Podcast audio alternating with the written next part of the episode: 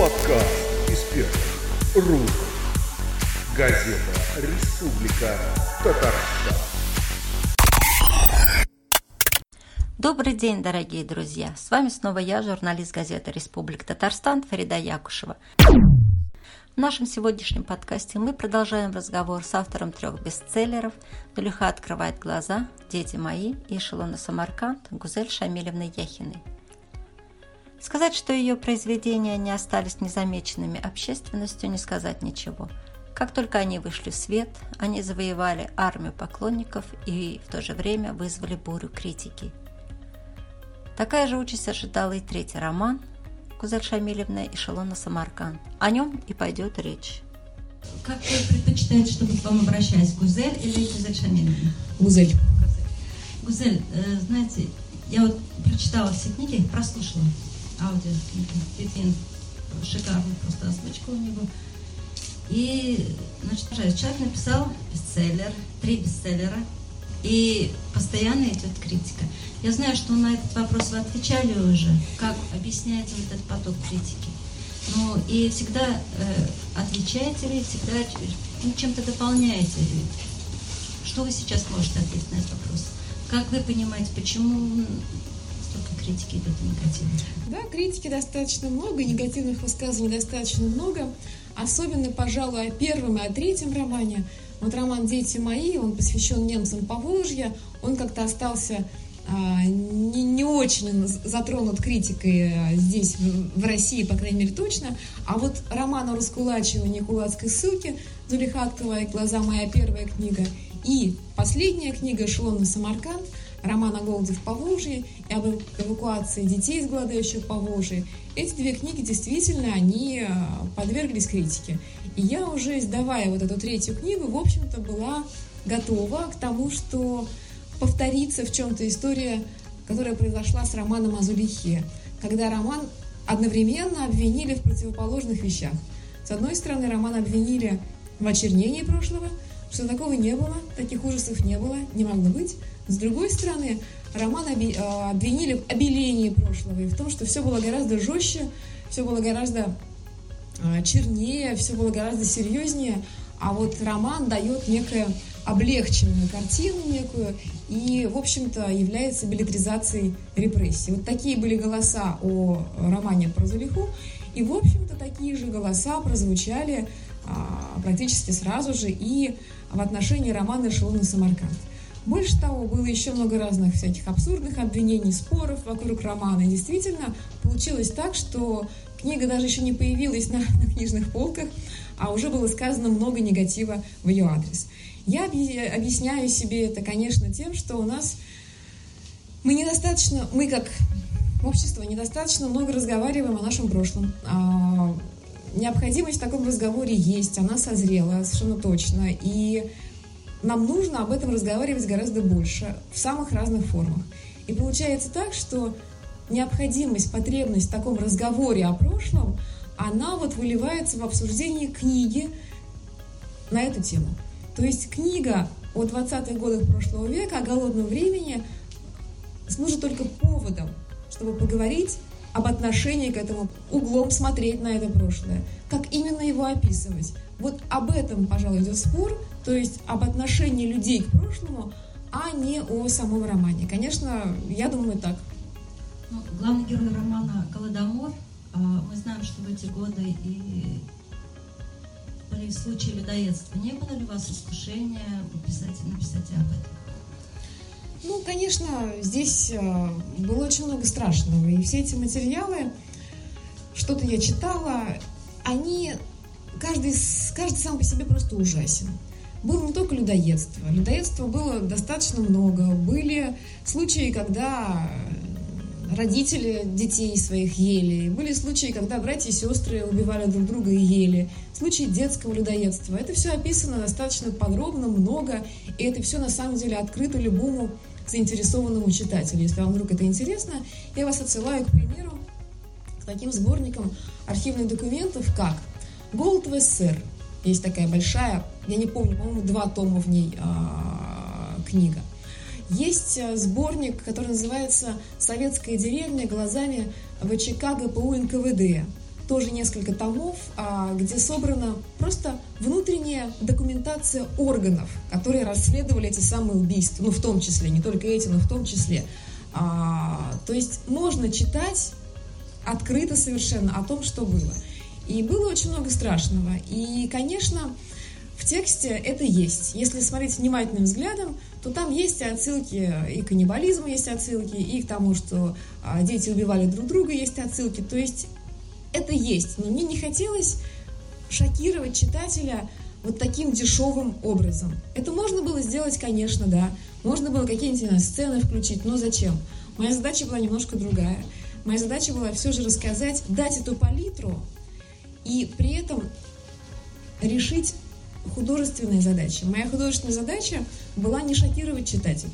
Моя художественная задача, их было две на самом деле, рассказать, во-первых, о двойственности советского режима, потому что книга для меня о двойственности советского.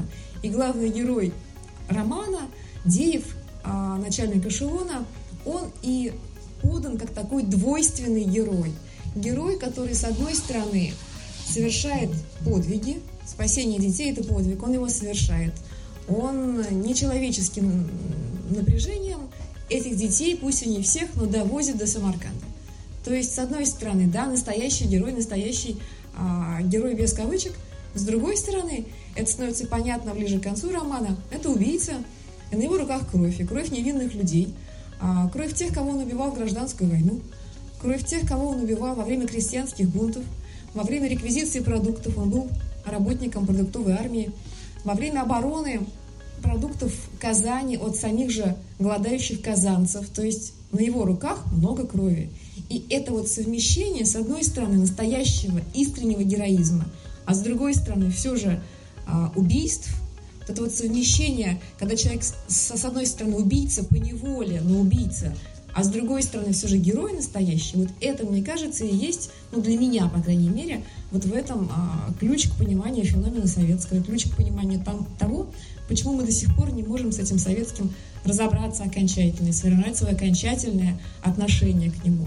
Вот а, так, пожалуй. Таких деевых было очень много в стране. Вот, поэтому вот в этом была задача первая. А вторая моя художественная задача была, конечно, рассказать о человечности как о главном условии выживания любого общества. Потому что то общество, которое вы в книге найдете, это общество гражданской войны, это общество, где каждый готов убить каждого, это общество, где война идет во всех головах. Недаром вот таким пунктиром по тексту проходит слово «война». Даже не просто в картинках а, боев, там их нет, этих картинок боев, но в каких-то репликах людей, в каких-то их диалогах, даже в а, голове мальчика аутистичного за грейки идет война. То есть война – это такой пунктир, очень легкий, но пунктир, проходящий по всему тексту. Так вот, эта война в сердцах, она идет, и, собственно, а, на чем общество-то строить, если война, если все готовы убить друг друга? А на том, что проявлять себя как люди, и вот это вот человеческое зерно, которое есть в каждом сердце, которое может проявиться, вот оно-то, собственно, и в фокусе книги, потому что сюжет построен на том, как эшелон идет по а, стране, и встречные люди самых разных социальных слоев, давайте скажем так, самых разных социальных групп, они все помогают этому эшелону. Очень разными путями, очень, может быть, странными путями, но помогают. И в итоге все эти басмачи, чекисты, красноармейцы, работники продуктовых пунктов, а, контролеры на железной дороге, все эти люди, которые социальные враги на самом деле, они на время обнуляют социальную вражду свою. Они на время вдруг начинают выполнять одну и ту же задачу спасать этих детей – и в итоге их усилия складываются, и дети доезжают до Самарканда. Это была вторая моя задача рассказать об этом. Вот эти были мои задачи, а вовсе не шокировать э, читателя, рассказав о том, как в голод люди ели друг друга. Это и так понятно, что они ели, но это в тексте, в общем-то, есть. Ну, лично я совершенно уверена, что вас признают классиком российским. Как вы относитесь к тому, что ваши книги включат в школьную программу? Я вас немножко развлеку. Когда мне этот вопрос однажды задали, я сказала, ну я же не наркомпрос. То есть я живу почему-то в событиях столетней давности, называя Министерство просвещения наркомпросом. Нет, я не Министерство просвещения, поэтому я здесь не могу ничего сказать. А, я буду рада, если мои тексты прочитают подростки. Я хотела бы, и я думала об этом, и роман писался так, чтобы он работал на разных уровнях, и на самом деле работал бы, в том числе и как просто приключенческая, ну не просто, но как приключенческая история в основном. И, в общем-то, если подростки прочитают этот текст, пусть они его воспримут как приключенческую историю, там много от приключенческого жанра, все конвенции жанра соблюдены, есть и погони, есть и какие-то сложные ситуации, есть и винтовки, есть какие-то нападения, есть какие-то острые повороты. То есть приключенческий жанр, он склеивает эту историю, он, собственно, цементирует, и он ее основа. Если подростки прочитают это как приключение, здорово, а кого-то постарше это будет книга серьезная о голоде. Может, они заинтересуются темой подростки, может, они побольше прочитают о голоде в Поволжье, может, они потом этим как-то увлекутся. Вот мне бы хотелось, конечно, чтобы текст читали подростки тоже. И я об этом думала. В книге «Сквозной нитью» у вас проходит герой-подросток, мальчик-загрейка. И приключениями тут не пахнет, как говорится. Скажите, пожалуйста, какова его роль? Спасибо за ваш вопрос. А, ну, я скажу два слова. Во-первых, а, раз мы дошли до загрейки, два слова скажу о главе, которая от его лица написана. Вот в этой главе очень много тоже правды. Вот к вопросу о мифологичности. Эта глава воспринимается, может быть, как вымышленная, как некий такой бред, а, но тем не менее в этом бреду очень много реальных вещей. Если Загрейка, к примеру, вспоминает э, эту смертельную колыбельную, которую пела мать им на ночь сестрой, поскорее засыпайте, поскорее умирайте, это не мой вымысел. Я такую колыбельную подсмотрела в книге о голоде, изданной в Самаре в 1922 году. Там в пьесе, написанной голодающим человеком о голоде, мать вот такие слова, не эти конкретно, но очень похожие, шепчет своему сыну. Там она ему шепчет, Петенька, умирай скорее, буренка наша умерла, умирай и ты, тебя кормить нечем. Вот я взяла этот элемент оттуда, к примеру. Или момент, когда Загрейка с сестрой и с матерью путеше... ну, бегут в этот город, э, идут в город, и на них нападают собаки, которые вовсе не собаки, оказываются, а волки, и мать оставляет сестру, а сама с Загрейкой убегает, потому что Загрейка еще может бегать, а сестра очень маленькая и быстро бегать не может. Это момент тоже правдивый, тоже мною подсмотренный в воспоминаниях кого-то, э, кто, кто прожил голод, ну и так далее. То есть там действительно много элементов, которые я брала из документальных книг. Так вот, сам герой Загрейка. Для меня это, конечно, персонаж совершенно э, символический. Для меня это персонаж, который символизирует советского человека. Потому что, в общем-то, Загрейка а, аутистичный мальчик, который не видит никого, кроме своего героя, Деева, и всегда за ним бегает, что бы герой ни делал.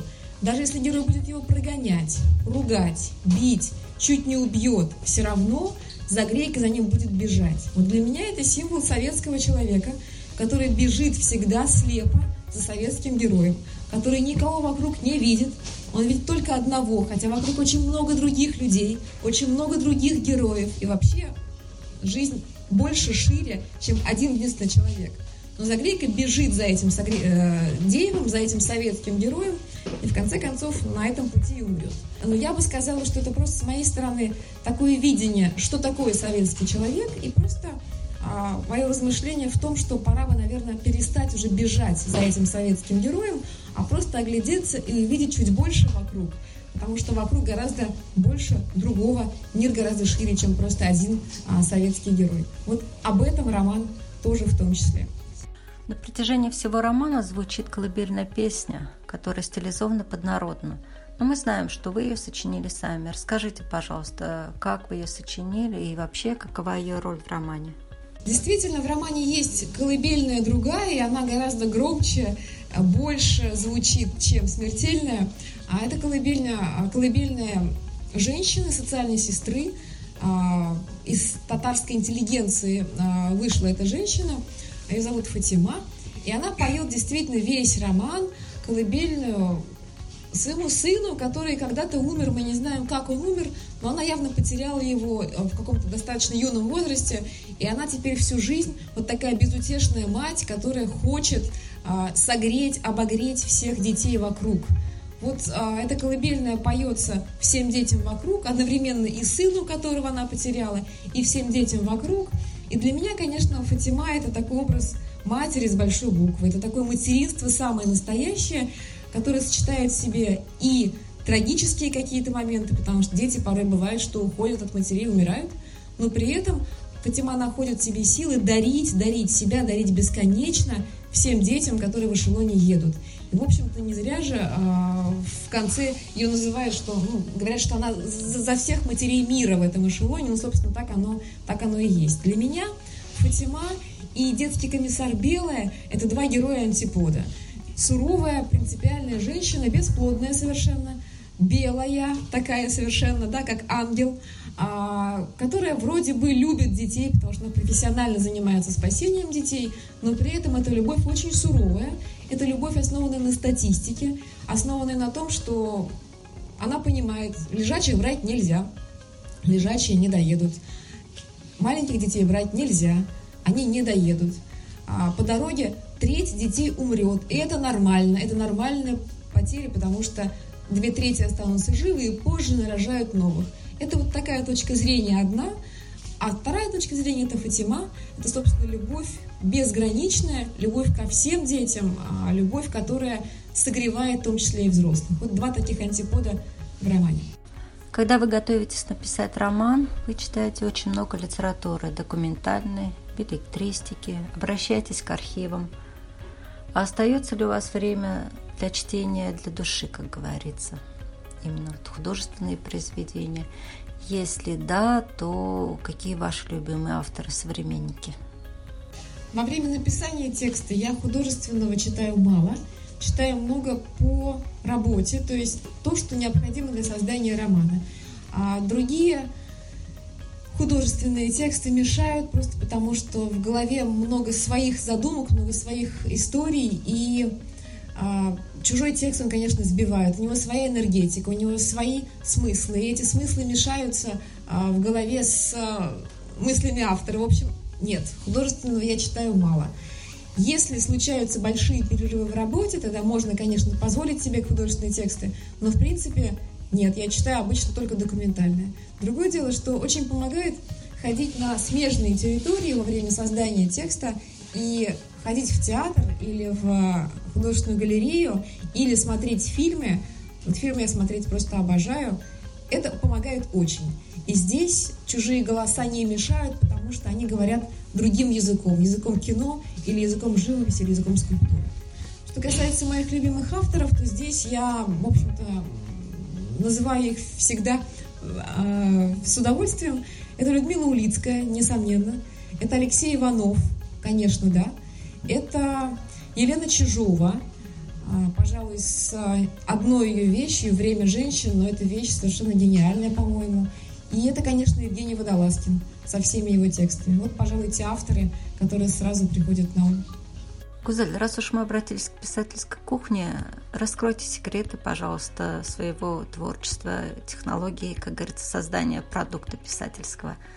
Как вы пишете? Вы ставите себе план на день, пишете, допустим, 3, 4, 5 страниц, или же вы ждете, когда на вас не зайдет вдохновение – на самом деле очень по-разному все происходит, и э, я, конечно, человек структурный, в этом смысле кино очень помогает, и здесь сценаристика всегда в помощь, потому что сценарий всегда начинается со структуры.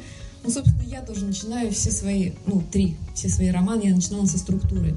Мне очень важно, чтобы структура была красивая. Красивая в том смысле, что она рассказывает о развитии всех героев, и все арки, которые развиваются у героев, эти арки заканчиваются там, где необходимо. Эти арки красиво изгибаются, эти арки пересекаются там, где нужно. Вот это для меня такая архитектурная, даже можно сказать, красота, и я ее пытаюсь в тексте, а, в структуре достичь. Вот это вот связывание истории в узор, а, это, пожалуй, самое ну, для меня это очень трудоемкий э, момент, который, опять-таки, никак не измеришь, потому что можно создать несколько, 10-20 вариантов структуры и каждый раз менять, менять, менять, а в итоге спустя несколько месяцев э, страданий получится один листочек, на котором все будет написано. Поэтому вот здесь структура для меня это самое главное. И я ее порой а, изображаю графически. У меня есть вот э, большая дома доска, на которой я что-то там рисую или наклеиваю какие-то листочки. То есть структура это главное. Почему я еще так о структуре говорю? Потому что все три мои романа исторические, и, в общем-то, приходится, не то, что приходится, я, я занимаюсь тем, что пытаюсь рассказать вместе и большую историю, и историю маленького человека. Все три романа об этом, о том, как сплетаются большая история и история маленького человека. При этом, конечно же, а, глупо, неуважительно к читателю делать большую историю просто фоном. А большая история должна, несомненно, быть сплетена, она должна влиять непосредственно на историю маленького человека. А большая история – это такие ну, совершенно конкретные события, которые случились в совершенно конкретные дни, конкретных лет. И невозможно их передвинуть. Поэтому в каких-то случаях эта большая история, это как гвозди, которые вбиты, и необходимо историю маленького человека, драматургическую историю, проложить между этими гвоздями. Вот я примерно такая у меня ассоциация в голове. И вот это, наверное, самое сложное. У вас есть потрясающая сцена в эшелоне, вроде как второстепенная, очень такая коротенькая, с поваренком, который значит, сначала благодарил яблоню, а потом просил у нее прощения за то, что срубили. Вы это подглядели. Расскажите, пожалуйста, историю происхождения этой сцены. Там даже не сценка, а совсем крошечный такой маленький эпизод. Действительно, есть в эшелоне разные герои. Есть в том числе и такой поваренок Мемеля. А, он совершенно сказочный. Он почти что Емеля на самом деле. Мемеля и Емеля очень близко. Этот поваренок, это какое-то такое народное начало, что ли, для меня было такое близкое очень природе, потому что он а, мальчик, который толком не разговаривает, он больше эмоционирует. И, собственно, все его эмоции, то он плачет, то он смеется, но он как-то выражает некую основную эмоцию, которая есть в эшелоне. Вот такая, что ли, у него функция. И все сценки с ним я выдумала. Это совершенно вымышленный персонаж. Еще, Газель, э, значит, вспомните, пожалуйста, свой первый приезд после того, как вы стали знамениты в Казани. Что вы почувствовали? я не знаю, про какой приезд думать. Здесь было много очень всяких встреч, я с удовольствием в Казани выступаю, и, в общем-то, встреч было очень много. Здесь я не возьмусь ничего сказать. Вот у вас две встречи прошли недавно. Что вы можете о них сказать? Вы что-то сами получаете от таких встреч?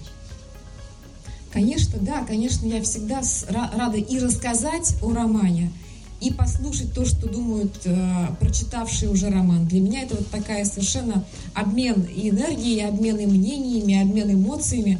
Для меня очень важно и первое рассказать, то есть э, какие-то свои мысли, может быть, раскрыть, э, кто-то что-то недопонял, подсказать но при этом очень важно и понять, как воспринимают люди. Потому что часто внимательные читатели, тонкие читатели выстраивают какие-то свои взаимосвязи, очень интересные, те, о которых я, например, совсем даже и не думала. Но вот я о Зулейхе скажу, к примеру, а, в разговоре о романе Зулейха всплыло такое мнение, что, может быть, упыриха сама отравляла детей из Улихи. Я такое не, не вкладывала в текст, но кто-то из читателей это прочитал в тексте, ну и так далее. То есть я узнаю какие-то вещи от читателей, какое-то их мнение, и для меня это всегда очень-очень интересно. А еще, пожалуйста, можно два вопроса? Вы после послесловии говорили о том, что читали советской татаре, и там брали какие-то вот факты. Помимо поговорки, что вы еще там значит, э, взяли в газете «Советская Татария». Меня это интересует, потому что там я работаю сейчас, Республика Татарстан, да.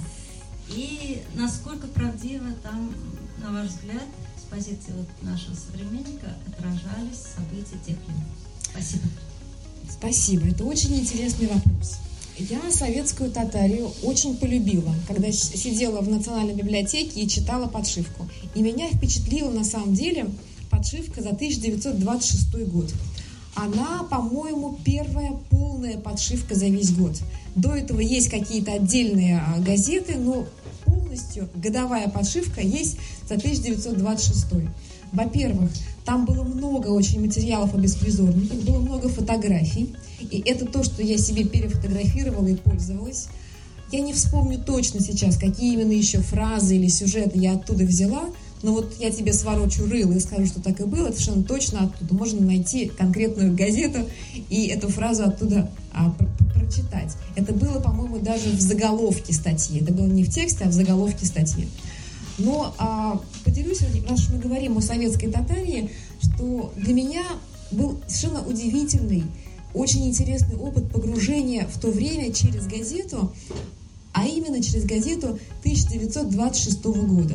Ведь это то время, когда, собственно, страна в 26-27 перешла к единоличному управлению Сталиным. И, в общем-то, вот этот вот переход от э, НЭПа к, туда, к единоличному управлению, вот он ощущается в газете совершенно явственно. Потому что в начале 1926 года газета «Красная Татария» — это невероятно живой орган печати. Это газета, которая совмещает в себе кучу шрифтов, какие-то фотографии, какие-то рубрики.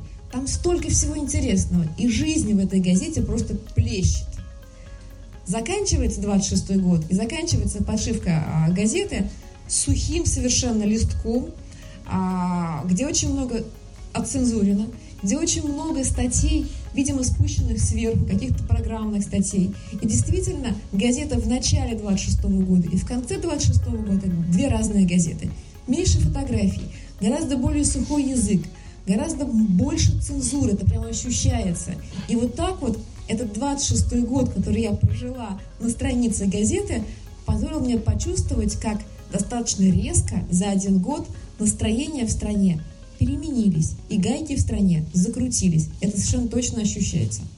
Спасибо огромное. Это был подкаст из первых рук. Мы беседовали с автором трех романов «Зулиха открывает глаза», «Дети мои» и «Эшелон на Самарканд» Гузель Шамилевны Яхиной. С вами была Фарида Якушева, журналист газеты «Республика Татарстан». Слушайте нас на сайте газета «Республика Татарстан», ВКонтакте, iTunes, Яндекс Музыка. Ставьте звездочки, подписывайтесь. Подкаст рук. Газета «Республика Татарстан».